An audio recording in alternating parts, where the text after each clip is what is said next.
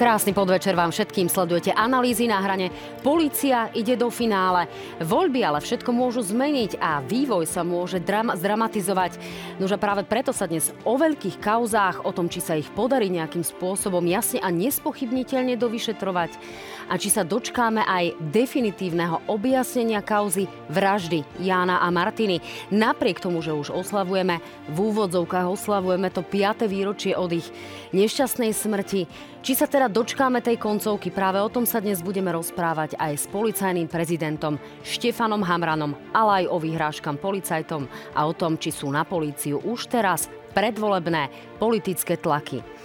Vítajte, pán policajný prezident. Tak som rada, že ste mojim hostom. Dámy a páni, vy samozrejme môžete sledovať aj náš facebookový profil na hrane TV Joj, náš Instagram, ale aj televíziu Joj24, ktorá je tu celý deň pre vás. Pán prezident, ja začnem tak trošku možno odľahčenie napriek tomu, že tá situácia je mimoriadne e, vážna. E, prišli ste v úvodzovkách po svojich, zdá sa, že naozaj nie ste po infarkte. Videli sme vás e, robiť niečo, čo sa teda nazýva vymik. Vy ste to nazývali zhybmi. My by sme mali mať k tomuto pripravené aj nejaké ilustračné zábery z vášho cvičenia. Vy už viete, kto za tým bol, prečo za tým bol, prečo to ten uh, Marian Kotleba takto potreboval zverejniť a aký bol cieľ? Naozaj neviem, že prečo cítil potrebu niečo také zverejniť na sociálnych sieťach, čo samozrejme, že vyvoláva potom eh, nejakú takú, takú negatívnu reakciu aj v mojom blízkom okolí. Tí ľudia z toho boli zrození a volali mi aj priatelia, či sa naozaj niečo také vážne stalo tak som každé ubezpečil, že nie. Nesmierne ma to mrzelo, že bývalý poslanec Národnej rady musí niečo také ako šíriť po internete. Pre mňa je sveté zdravie ľudí, akože nemyslím si, že malo by sa to robiť, že takýmto spôsobom zverejňovať najmä dezinformácie na adresu zdravotného stavu niekoho. Robil som výmik predom, zhyb je jednoduchší, tak potom som si to rozmyslel počas toho vyťahovania sa na hrazde, že radšej spravím výmik predom, bude to úplne jednoznačné, že nie som po infarkte, som v dobrej kondícii, plávam, behám, takže Pevne dúfam, že táto téma je už za mnou a ukludnil som všetkých mojich známych priateľov, kolegov a rodinných príslušníkov. No a ten motív bol podľa vás aký? Bola to snaha e, vám nejako odputať pozornosť, naznačiť, že niečo sa deje, zabaviť vás inou témou, alebo ako si to máme vysvetliť, alebo to bol nejaký taký e, podpich, ktorý vám v každom prípade možno zrejme v končnom dôsledku aj pomohol? Ako, pozrite sa, nie je jediný, akože tí politici niektorí z toho politického spektra útočia na toho policajného prezidenta. Nebol to prvý útok voči mojej osobe, akože naozaj treba to brať s nadhľadom. Ste na vrchole toho policajného zboru, zastrešujete ten systém, ktorý tu momentálne funguje, zodpovedám za personálnu politiku. Niektorých to dráždi, že policia má ruky rozviazané.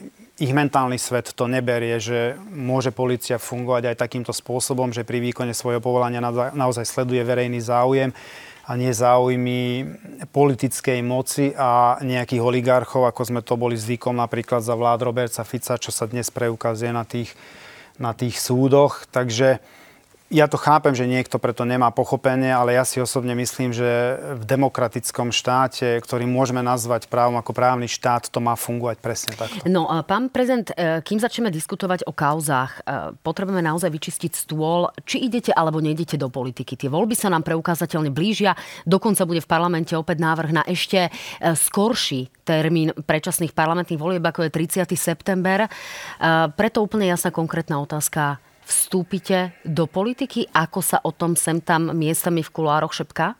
No sem tam, akože mňa sa na to pýtali už priamo aj novinári, aj v iných reláciách a dokonca nový čas sa na mňa obrátil s otázkami. Bol som prekvapený, že to potom napokon nezverejnili, pretože som dal zhruba takú odpoveď, že aj v minulosti som dostal niekoľko ponúk na vstup do politiky Vždy som ich e, po zvážení odmietol a môj postoj sa ako dnešnému dňu nezmenil. Také, také stanovisko som im dal, nebolo zverejnené, ja neviem, či nevyhovovalo alebo nebolo dostatočne atraktívne. Čiže počkáte si na nového ministra vnútra vo funkcii po 30. septembri. Tak videl tak? som, že niektorí opoziční politici už odkazujú, že policajného prezidenta určite vymenia bez ohľadu na to. Zrejme o tom ani neuvažujú, že tá policia funguje tak, jak má či produkuje výsledky, ktoré má, či tí občania sú spokojnejší s tou prácou policie. Zrejme áno, lebo tá dôvera nám postupne stúpa. aj v tých medzinárodných prieskumoch. No, aby sme to ukončili, hovorí sa o progresívnom Slovensku, čiže nie je to pravda v tejto chvíli nikam nevstupujete, nie, ani sa, nie, ani teda tej... na žiadnej kandidátke nebudete. Určite nie, v tejto chvíli ja nikam nevstupujem. Ja som to tuším v Markíze raz povedal, že nevylučujem, že v budúcnosti niečo také sa môže stať, ale dnes som policajný prezident, venujem sa tomu naplno a veľmi rád by som zotrval vo funkcii policajného prezidenta, dokončil tie veci, ktoré sme začali, pretože myslím si, že to posunie policajný zbor do 21. storočia. Tak, to bola jasná odpoveď. No na druhej strane e, ste predsa len obviňovaní z toho, že robíte na politickú objednávku. E, istým svojim výrokom e, to možno mohol naznačiť aj Igor Matovič. Posúďte sám, či bol ten výrok šťastný alebo nie. Nech sa páči, toto sú slova Igora Matoviča práve z parlamentu. Potrebujeme áno dať časový priestor orgánom činným v trestnom konaní, aby tie zločiny, vaše zločiny a vašich poskokov mohli vyšetrovať. No, pán Hamran, toto trošku znie ako my vyšetrujeme, e, my pomáhame policii vyšetrovať. Toto vám asi nepomáha alebo vám nejakým spôsobom intervenujú do vašej práce? Určite nám to nepomáha, ale v kontexte toho, ako sa niektorí opoziční politici vyjadrujú, vyjadrovali na adresu orgánov činných v trestnom konaní, tak ja si myslím, že niekde chápem aj takéto politické vyhlásenia, že je najvyšší čas, aby sa táto krajina posunula a vysporiadala sa s tou temnou, toxickou minulosťou, ktorá tu bez pochyb bola. Veď dnes máme vysoko postavených funkcionárov, bývalých vlád, ako ich nominantov, právoplatne odsúdených. To znamená, máme tu zločincov, ktorí zastávali funkciu napríklad špeciálneho prokurátora alebo šéfa finančnej správy, takže e, vypovedajú dnes nominanti politickí, vysoko postavení aj v rámci polície, akým spôsobom tu fungoval systém našich ľudí aj v rámci policajného zboru ako sa umožňovalo, aby politická moc nahliadla do vyšetrovaných vecí, akým spôsobom bola polícia riadená napríklad oligarchom z Nitry. A to sú veci, o ktorých nevypovedajú policajti aktívni momentálne, ale vypovedajú policajti, ktorí v tej ére zastávali pomerne vysoké funkcie. Takže chápem niektoré, niektoré odkazy politikov, že je najvyšší čas, aby sa tieto veci vyšetrili, dotiahli do konca a myslím si, že tá široká verejnosť má právo vedieť, či tieto veci sa stali alebo nie. My ako policajný zbor to dokumentujeme v rámci prípravného konania. Veľmi nešťastne je to niekedy interpretované, že policia tu niekoho ide odsúdiť a uväzniť. To nie je pravda, však o vine nevine rozhodujú nezávislé a nestranné súdy. Aj o druhu trestu, jeho výmere rozhodujú súdy a nie policajný zbor. Naša úloha je všetko zadokumentovať a cez prokuratúru posunúť na súdy a niekto posúdia súdy. No, pán prezident, na jednej strane je, že je vaša úloha zadokumentovať to, na druhej strane zadokumentovať to dobre.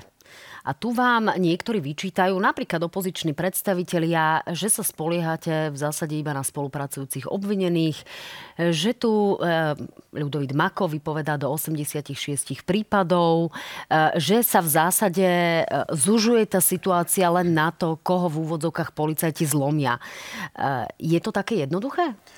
No nie je to také jednoduché, pretože tam sú aj ďalšie dôkazy, aj vecné dôkazy, listinné a tak ďalej, ďalšie výpovede a tí policajní vyšetrovatelia to skúmajú, či to do seba zapadá. Okrem toho, nerozumiem, prečo obvinujú, ale tak áno, niektorí idú ešte ďalej. Niektorí dnes už obvinujú, napríklad Robert Fico, však dnes sa k tomu môžeme dostať. Ja som si priniesol jeho výrok, ktorý je pre mňa priam šokujúci že také niečo mohol vysloviť bývalý trojnásobný premiér a v kontexte toho, ako sa dnes vyjadruje, Takže sú obviňovaní aj prokurátori a dokonca niektorí sudcovia. Myslím, že je to nemysliteľné. Ja by som sa k tomu aj teraz dostal. My sme si našli tlačovú konferenciu Roberta Fica ešte z roku 2016. Je to z tlačovej agentúry Slovenskej republiky a ten výrok znie takto. Ja by som ho ukázal. Dám si okuliar, aby som sa ani náhodou nepomýlil, no, lebo ten výrok ma naozaj prekvapil. A znie takto, ja ho ukážem. Robert Fico citujem, vyjadrujem veľké znepokojenie. Nepamätám sa, aby sa niekedy niekto vyhrážal orgánom činným v trestnom konaní za ich prácu. Odmietame takýto prístup, lebo je to návrat do obdobia, ktoré tu nikto nechce mať. Odmietame, aby vyšetrovatelia, sudcovia a prokurátori pracovali pod tlakom a vydieraním typu, že ak sa raz zmení politická situácia na Slovensku, tak sa s nimi bude nakladať ako so zločincami, zdôraznil Fico. Ako prepáčte, dnes Robert Fico otočilo 180 a robí presne to, voči čomu sa vyhradil. Dnes kriminalizuje vyšetrovateľov Národnej kriminálnej agentúry, dokonca prokurátorov sudcov. Vyhráža sa im, posiela im naozaj odkazy, ktoré sú neakceptovateľné. Naposledy sa vyhrážal vyšetrovateľom, že ich pripraví o výsluhové dôchodky. Ja naozaj nerozumiem tomu. Máme tu právoplatne odsúdených policajtov a bývalých funkcionárov, ktorí majú aj výsluhové dôchodky, aj starobné dôchodky. To zrejme Robertovi Ficovi neprekáže, že napríklad pán Kováčik je poberateľom zrejme dôchodku. Čiže tu máme, máme nejakého Beňu bývalého, ktorý je právoplatne odsúdený, alebo tu máme nepravoplatne odsúdeného pána Kučerku. A pána Slobodníka. To znamená, že sú tu ľudia, ktorí sú tiež poberateľmi výslových dôchodkov a majú preukázateľne maslo na hlave. Dnes kriminalizujeme vyšetrovateľov, ktorí nerobia nič iné, iba vyšetrujú v súlade so zákonom a keď sa pozriete na úspešnosť e, napríklad úradu špeciálnej prokuratúry na súdoch, tak je okolo 94%. Tie dôkazy, ktoré sú tam vykonávané, dokumentovala polícia. Konkrétne Národná kriminálna agentúra. No, na druhej strane e, dostávate v úvodzovkách ponuse od generálnej prokuratúry, ktorá vám zastavuje veci, ktorá vám ruší znesené obvinenia, zrušila vám zločineckú skupinu, keď to takto naozaj zjednoduším pre našich divákov, e, v prípade Súmrák a podobne. To znamená, tie veľké prípady, ktoré e, nejakým spôsobom sú olušujúce aj pre verejnosť, sa zdá sa dostanú e, pred nejaký moment, pred nejaký bod a vy musíte začínať od znova. No, pozrite sa, všetky veľké prípady... A vyčíta sa vám, že ste to neurobili dobre že to zadokumentovanie dôkazov neprebehlo v súlade so zákonom, že ste urobili chyby a že teda vyšetrovateľia by nejakým spôsobom mali pracovať zákonne. Kde je teda chyba? Sú prípady, v ktorých sa rozhodovalo o väzbe. Tam sa najprv skúma materiálna stránka, či ten skutok je trestným činom, či sa stal, či je spáchala osoba obvineného. Až potom sa ide k dôvodom väzby. Súdy rozhodovali o väzbách a rozhodli o väzbe aj v prípadoch, v ktorých napríklad pán generálny prokurátor zrušil uznesenie o vznesení obvinenia, alebo dokonca išiel ešte ďalej ako jeho predchodcovia. V niektorom prípade zrušil aj uznesenie o začatí trestného stíhania. Všetky tieto veľké kľúčové kauzy, v ktorých sú z hodov okolností bývalí vysoko postavení funkcionári tohto štátu, končia nie na súdoch, ale končia 363. To znamená, že, ako prepačte, pre mňa to je podozrivé to dnes už treba povedať na rovinu, ak takéto kľúčové kauzy skončia na 363 na stole generálneho prokurátora, tak niečo nie je v poriadku, najmä ak súdy, viacero súdov nezávislých od seba, to videli to trestné stíhanie ako dôvodné. Čo nie je v poriadku, pán Hamran? Pýtam sa preto, lebo ľudia hľadajú tú odpoveď na otázku, kde je vlastne pravda. Kto má pravdu? Či má pravdu policia, alebo má pravdu vedenie generálnej prokuratúry, ak uplatňuje paragraf 363, lebo o ňom sa v tomto prípade rozprávame. A ak e, tu teda má niekto maslo na hlave, tak potom tu možno ide aj buď o nedobre urobenú prácu, alebo možno o nejaké vy, uh, vydieranie. Veľmi, Čiže kde sme? Veľmi trefná otázka z vašej strany. Že kde je pravda? A nenecháme to na nezávislé a nestranné súdy, aby rozhodli na základe zadokumentovanej situácie, že kde je tá pravda. Veď to je ich úloha. Oni sú tí arbitri zo zákona splnomocnení na to, aby výlučne oni rozhodovali o o vine a treste. Len oni sú povolaní o tom rozhodovať. Mne na 363 nesmierne prekáža, ja som to už povedal niekoľkokrát, že je to rozhodnutie jedného muža, ktorý môže byť hypoteticky vydieraný, môže sa spreneveriť svojmu povolaniu alebo svojej funkcii, môže byť skorumpovaný, alebo sa jednoducho ľudsky môže právne míliť. V prípade našich vyšetrovateľov Národnej kriminálnej agentúry, ak sa pomýli vyšetrovateľ, je tam dozor prokurátora. Ak sa dozorový prokurátor pomýli, tak príde prvostupňový súd. Ak sa ten súd sa pomýli, príde druhostupňový, najvyšší, Čo ústavný. Čo z tých bodov, ktoré ste spomenuli, platí pre pána Žilinku? Tak to si ja netrúfam odpovedať, to musí vedieť pán Žilinka. On má na to taký právny názor súdy majú diametrálne odlišné právne názory na niektoré veci, napríklad na stíhanie vyšetrovateľov NAKA. Rok a pol stíhajú vyšetrovateľov NAKA. Tri súdne rozhodnutia sú tam, ktoré sa nestotožňujú s tým, že tí vyšetrovateľia sa niečoho dopustili. Sťažnostný krajský súd, špecializovaný trestný súd, dokonca Senát Najvyššieho súdu. No aktuálne e, je tá ich stiažnosť aj na ústavnom súde, to znamená, že zákon súd ju prijal. E, o tom, týmto sa teda bude zaoberať ústavný súd. E, čo v prípade že sa ústavný súd postaví za týchto vyšetrovateľov? Už povedali, aké budú tie ich ďalšie kroky? Budú žiadať peniaze od štátu, pretože napríklad Robert Fico žiada 33 tisíc od Slovenskej republiky práve za nahrávku z chaty v Čifároch. Ale na ústavnom súde neúspel tak uvidíme, ako dopadnú vyšetrovateľe Národnej kriminálnej agentúry a dokonca aj operatívni pracovníci, ktorých stiažnosti tiež prijal ústavný súd. Počkáme si na finále. Podľa mňa tam ani nie je podstatné to, že či si budú uplatňovať nejaký nárok, ale konečne sa môže dať bodka za tento traumatizujúci prípad, kde sú veľmi rozporuplné stanoviská medzi prokuratúrou, vyšetrovateľmi NAKA a nezávislými a nestrannými súdmi. Možno ústavný súd bude v poradí už štvrtý súd, ktorý rozhodne v prospech vyšetrovateľov NAKA. Ja naozaj neviem, ako sa zachová pán generálny prokurátor, ktorý mi toho času povedal, že on nie je viazaný tým súdnym rozhodnutím, napríklad sťažnostné súdu. Vtedy sme sa bavili ešte v hypotetickej rovine. Keby rozhodol v prospech vyšetrovateľov NAKA, čo sa aj stalo? E, naši diváci práve vidia úryvok z tlačovej konferencie, kde Robert Fico ukazuje papiere. To sú pravidelné tlačové konferencie e, na tému úrivky z rôznych nahrávok. Táto sa ale konkrétne týkala, tuším, e, pána prokurátora prokurátora Repu. Ovplyvňuje toto nejako e, prácu vašich vyšetrovateľov, ktorí pôsobia na NAKA? Že to Myslím si, že tie tlačové konferencie za prvé sú politické, nerad ich komentujem a za druhé sú úplne emočné. Oni nie sú vecné. A ak vyčítame vyšetrovateľovi Čurilovi, že sa dokáže vulgárne vyjadrovať, tak dobrý deň. Myslím si, že každý človek sa už v živote niekedy nejakým spôsobom za zatvorenými dverami vulgárne vyjadroval. Mnoho vecí sme toho vyvrátili a nemám čas reagovať na politické tlačové konferencie Roberta Fica, ktoré sa v podstate opakujú, verklíku je to isté, napriek tomu, že súdy, ktoré mali kompletné spisy na stole, už rozhodli. Dodnes nepristúpnili vyšetrovateľom kompletné zvukové nahrávky. Sú z toho kontextu povytrhávané veci, ktoré odznejú na tých tlačových konferenciách. Napríklad, že úlohou je e, zničiť smer ako opozičnú stranu. Pritom je tam značne preukázané a jednoznačne, že tí vyšetrovatelia sa bavili o tlačovej konferencii Petra Pellegriniho. My sme to aj zverejnili, kedy bola, v akom kontexte to bolo povedané z úst pána Pellegriniho. O tom sa bavili vyšetrovatelia. No, e, my tu máme ale aj spomínané ďalšie mená, pani Barčaková, e, pani vyšetrovateľka a tak ďalej. E, aj z toho dôvodu, pretože tu máme nové obvinenie, je to konkrétne obvinenie bývalého ministra vnútra, pána Roberta Kaliňáka v súvislosti s podplácaním Františka Imreceho. František Imrece vypoveda, ako mu bolo doplácané práve údajne Brhelom starším práve k platu, aby jednoducho každý rok mal o 200 tisíc eur vyšší príjem. Eh, hrozí tam naozaj vysoký trest. Vy očakávate, že v tomto zmysle budú ďalšie, ďalšie tlaky, budú nejaké opatrenia, že sa bude aj pán Kaliňák nejakým spôsobom brániť aj verejne?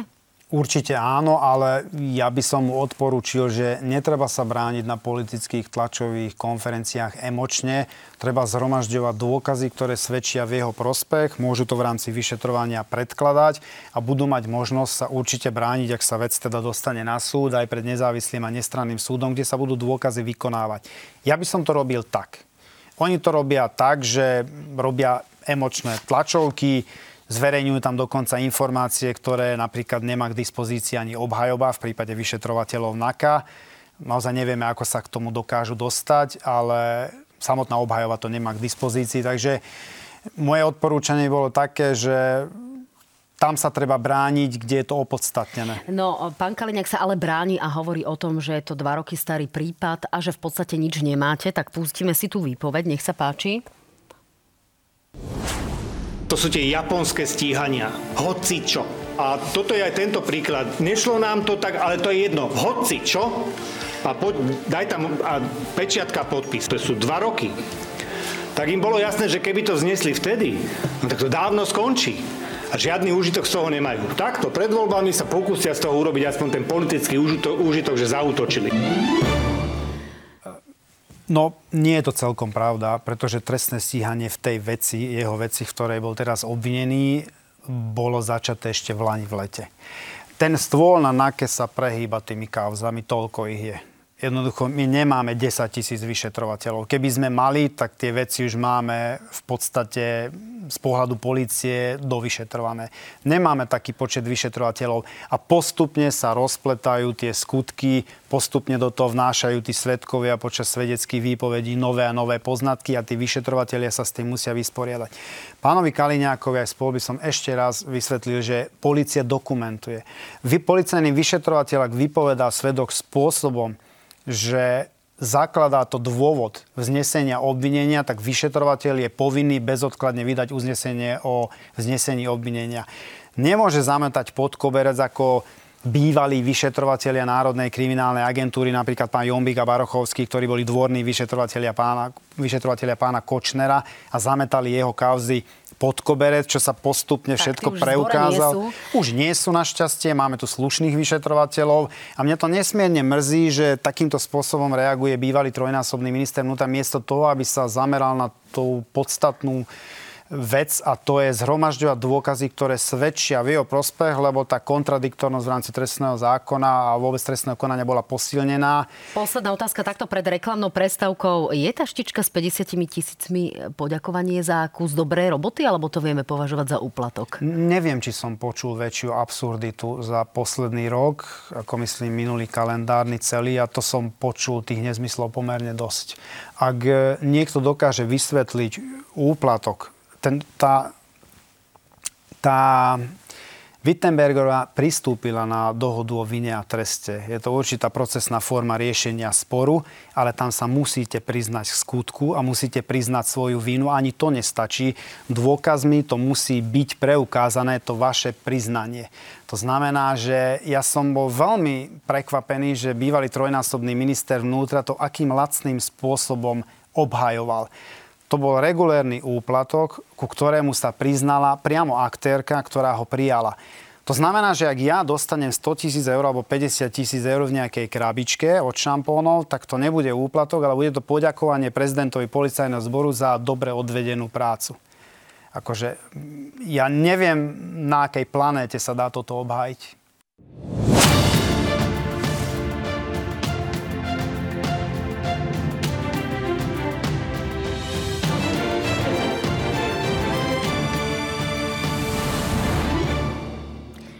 Opäť vás vítam, dámy a páni. Teším sa, že je tu s nami policajný prezident Štefan Hamran. Vítajte v analýzach na hrane.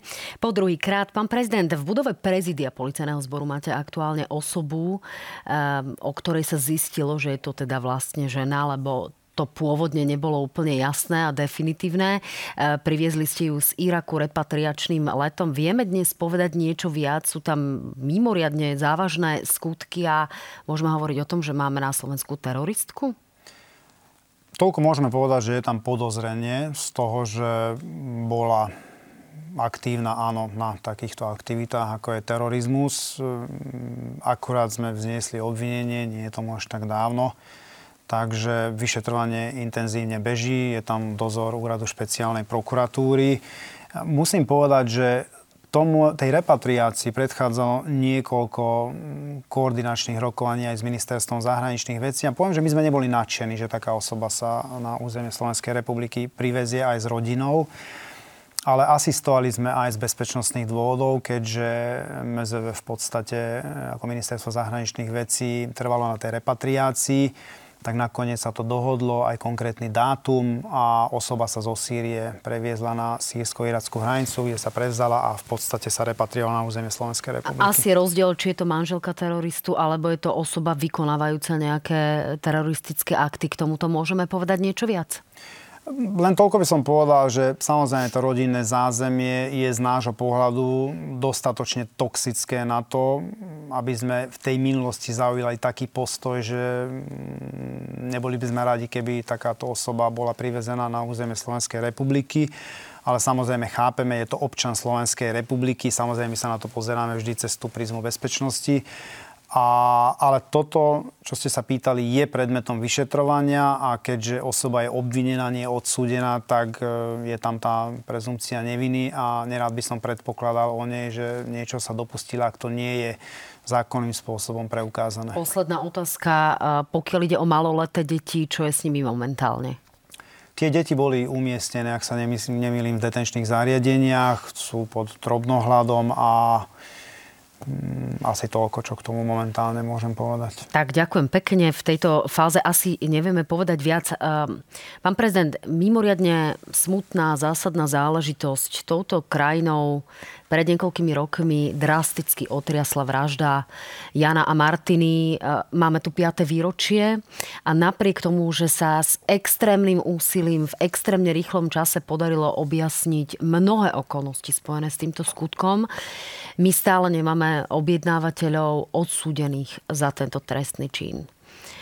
Podarí sa to niekedy? Podarí sa dať definitívnu bodku za vraždou Jana a Martiny? Neviem, či je to moje presvedčenie alebo zbožné prianie, ale ja pevne dúfam, že áno, však prípad je na súde, sme vo finálnom štádiu. Polícia to, čo mala spraviť, myslím si, že veľmi seriózne vykonala. Bol som veľmi príjemne prekvapený z výsledkov práce pána Juhasa a jeho týmu, napriek tomu, že boli im hádzané polená pod nohy a napriek tomu sa im to podarilo dotiahnuť e, čiastočne už do úspešného konca, pretože sú tam právoplatné rozhodnutia v prípade vykonávateľa alebo vykonávateľov. A ako to dopadne vo veci objednávateľov, tak to uvidíme, ako ten prípad vôbec na súde dopadne. Je to mimoriadne smutný príbeh v histórii Slovenskej republiky a myslím si, že zaslúži si naša spoločnosť, aby sa dala definitívna bodka na koniec tohto prípadu. Stihne sa to ešte dovolieb z vášho pohľadu? Je to rozpojednávané, prípad je spojený s prípravou vražd prokurátorov? No, ja pevne dúfam, že v priebehu tohto kalendárneho roka sa to definitívne ukončí. Tak, ďakujem pekne. To je možno aj odkaz pre, pre rodičov, čo si o tom aktuálne myslí policajný prezident. Napriek tomu máme tu ešte aj ďalší závažný prípad, ktorý traumatizuje spoločnosť a to je prípad e, uneseného Vietnamca. Máme tu rokovanie parlamentného výboru, na ktorom poslanci naozaj cvičili s generálnym prokurátorom. Tie Tie výroky v súvislosti s, s tým uneseným Vietnamcom sú rôzne. V každom prípade tlačová správa berlínskych súdov jasne hovorí o tom, že ten Vietnamec na slovenskom území bol. Máme tu napríklad opäť výrok bývalého ministra vnútra, ktorý to vníma takto a v podstate nepripúšťa, že sme ho nejakým spôsobom pomohli uniesť. My sme umožnili, aj sme dali všetky dôkazy nemeckej strane. Nemecká strana prišla vyšetrovať na Slovensko a zatiaľ nenašla žiadny dôkaz o tom, že tu na Slovensku bol. Ja som jasne povedal pred tromi rokmi, alebo kedy to začalo, že verím, že nebola zneužitá naša pohostinnosť a Austrii sa nič nezmenilo. Povedal som, že ja neviem, či tu bol, nikto zo slovenských orgánov na tom neparticipoval. A jediná možnosť, ak by tu mal byť, aby bol nenápadný, že si ho nikto nevšimne, je, že plne spolupracoval s tou vietnamskou delegáciou, že sa tváril ako člen delegácie, ale nesmel by krývať, nesmel by byť opitý alebo pod drogami alebo skrvavený, lebo taký človek sa v tej delegácii naozaj nenachádzal. Pretože nemecká strana dôsledne vypočula celú posadku lietadla, čo mohlo byť 6 alebo 7 ľudí. A všetci jasne popísali, ako tá delegácia vyzerala a kto tam bol. A z toho nemecká strana uzavrela, že slovenská vláda na tom neparticipovala. Keby sme o tom vedeli, tak tomu samozrejme zabránime. To by bolo veľmi jednoduché. Bolo by to veľmi jednoduché? Bolo to veľmi jednoduché, pán Hamran? Alebo sa skutok nestal, alebo sa skutok stal, alebo čo sa vlastne stalo a čo dnes vieme povedať verejnosti. A pýtam sa aj preto, pretože policia aktuálne vyšetruje práve korupčný delikt spojený s únosom Vietnamca. Ako to je teda? Sú to protichodné opatrenia. Na jednej strane Robert Kaliňák, bývalý trojnásobný minister vnútra a na strane druhej nezávislé a nestranné súdy Nemeckej spolkovej republiky Nechám to na každého, že ktorá strana je pre ňo dôveryhodnejšia. Za mňa nemecké súdy si vyberám, ak si môžem ja vybrať teda. Tam to určite preskúmali do detajlov, vypočuli každého, koho mali. Na tej zahraničnej pomoci sme sa podielali aj my ako vyšetrovateľia Národnej kriminálnej agentúry. A paradoxne, policia v tejto veci začala trestné stíhanie. Komunikujeme s nemeckými orgánmi, je tam veľmi dobrá spolupráca, boli sme už vonku aj osobne a požiadali sme ich aj my o zahraničnú pomoc, ktorá nám bude poskytnutá do dvoch týždňov. To znamená, budú sa tam robiť procesné úkony, ktoré sú pre ďalší vývoj vyšetrovania na Slovensku kľúčové a rozhodujúce. Bude ich vykonávať nemecká strana, nie slovenskí vyšetrovateľia. Naši budú len prítomní na tých procesných úkonoch. To znamená, že napríklad osobu odsúdeného inšpekcia a dozorujúci prokurátor alebo prokuratúra neboli schopní v priebehu 5-6 rokov trvania, vyšetrovania vypočuť. Čuduj sa svetu, my sme začali teraz pár mesiacov dozadu to vyšetrovanie, už to máme dohodnuté s nemeckými orgánmi a nie je žiadny problém. To znamená, je mimoriadne súčinná tá nemecká strana a to vyšetrovanie, čo som bol ja informovaný, napreduje. Takže... Napreduje vo vzťahu k únosu alebo napreduje vo vzťahu ku korupčnému deliktu, ktorý sa má spájať práve s tým únosom? Vyšetrovateľia NAKA vyšetrujú to korupčné pozadie toho, čo samozrejme je úzko spojené aj s tým únosom a vzhľadom na to, že tam ide o podozrenie z korupčnej trestnej činnosti, tak to dozoruje úrad špeciálnej prokuratúry a nie Krajská prokuratúra v Bratislave. Ja tam vidím diametrálne odlišný rozdiel v tej dynamike vyšetrovania. Podľa môjho názoru sa vyšetrovateľia NAKA za pár mesiacov dostali ďalej ako UIS pod dozorom Krajskej prokuratúry za 5-6 rokov. Chcete povedať, že sa to marilo? To by som si nedovolil povedať, že či tam bol lakčný prístup, či to bola neschopnosť vyšetrovateľa, či to bolo účelové, zametané pod koberec, pretože z minulosti tu máme XY prípadov, ktoré boli pozametané za bývalých vlád, napríklad aj Roberta Fica pod koberec, však je tu prípad Rehák, Bašternák, Košč a tak ďalej, ktoré sa postupom času podarilo obviniť, dokonca sú tam obžalovaní, niektoré veci sú už aj odsúdené.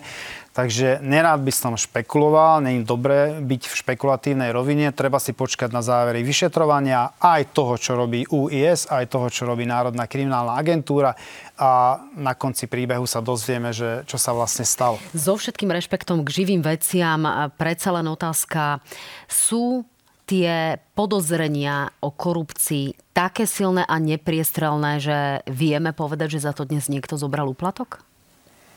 Myslíte konkrétne v tejto kauze? Konkrétne v kauze Vietnamec. To, to podľa mňa, ja to neviem. Možno, že ten vyšetrovateľ, ktorý vedie to vyšetrovanie, však on tam má tie dôkazy, ktoré dokumentuje, to možno už vie, ale k tomu sa nevyjadrili, dozoruje to USP, takže my to prísne rešpektujeme.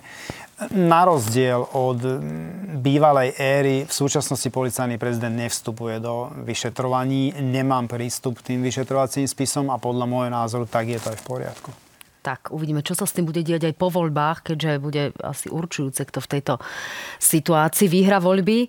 Um, no, Pán prezident, vy máte mimoriadne úspešnú stránku ho- hoaxy a podvody Polícia SR, ktorá má naozaj mimoriadnu unikátnu či- čítanosť aj vieme povedať vo svetovom meradle.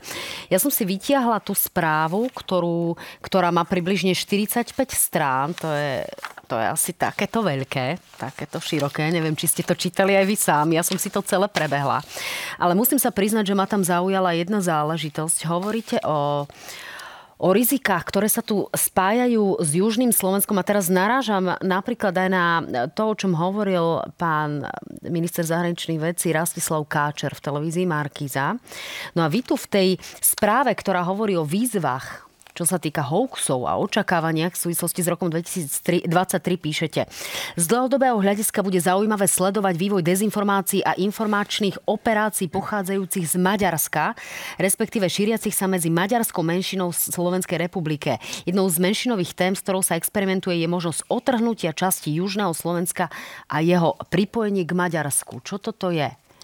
Tak je to téma, ktorá myslím si, že politicky v minulosti bola veľmi intenzívne zneužívaná, čo si myslím, že je veľmi nešťastné. Vnímal som to, pretože pochádzam z okolností z územia zmiešaného, takže kde žije pomerne veľké zastúpenie e, občanov Slovenskej republiky, ktorí sa hlásia k maďarskej menšine a viem, že aké to je citlivé a aké emócie to môže vyvolať v spoločnosti. Takže... Silnejú tam také tendencie, ako sme počúvali od Jobiku, 64 žúb a podobne v minulosti, čiže nejaké snahy o návrat e, Veľkého Uhorska ako para... iné ako je len šál Viktora Orbána? žijem v tom prostredí a ja si myslím, že to spolunažívanie, kým do toho nevstúpia politici, je naozaj priateľské, nesie sa v rovine vzájomného rešpektu a úcty a tolerancie medzi tými, tými národmi a nevidím tam žiadny problém.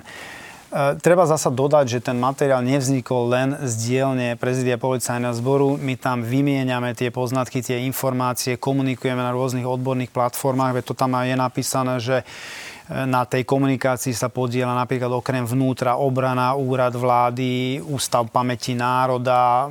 Takže Máte tu aj Globsek, Slovenskú akadémiu vied, ale aj vecí. Národný bezpečnostný úrad. A Presne preto tak. sa pýtam, či sú tu nejaké tendencie, ktoré by boli rizikové vo vzťahu k nejakým snám o otrhnutie časti územia, alebo aspoň minimálne šírenie dezinformácií, ktoré tak sa videli sme, že tieto informácie odzneli aj teraz aktuálne v médiách, takže samozrejme aj naša stránka Hoax na to reaguje, pretože vieme, že sú to veľmi citlivé témy, ktoré môžu vnášať napätie do každodenných e, občianských vzťahov, čo by sme boli veľmi neradi, keď zodpovedáme za tú vnútornú bezpečnosť.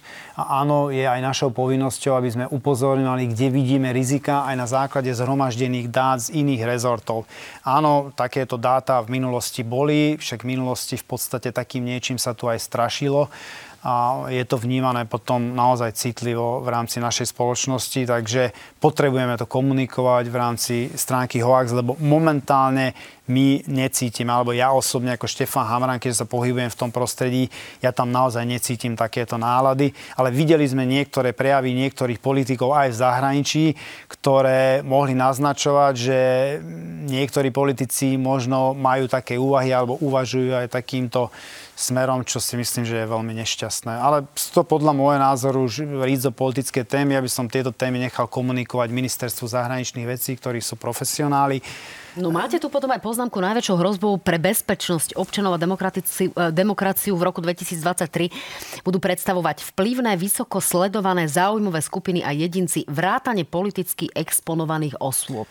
Politicky exponované osoby nám e, permanentne robia šarapatu, vidíme, akým spôsobom sa vyjadrujú na verejnosti a niektorí ako keby si neuvedomali, že ovplyvňujú verejnú mienku širokých más v rámci Slovenskej republiky na námestiach sa vyjadrujú spôsobom, čo rozdeľuje našu spoločnosť, vnáša do toho napätie. Niektoré prejavy sú dokonca až agresívne a zbytočne dochádza k rôznym konfliktom, ktoré napokon rieši policajný zbor.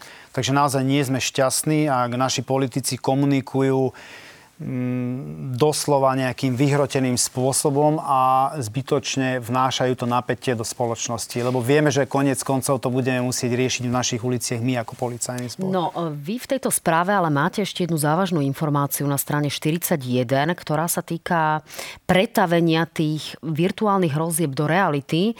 Tu sa doslova uvádza, jeden z bývalých zamestnancov ministerstva vnútra sa pokúša lokalizovať svojho bývalého kolegu na adrese jeho bydliska. Získané informácie poskytol medzinárodne hľadanej osobe.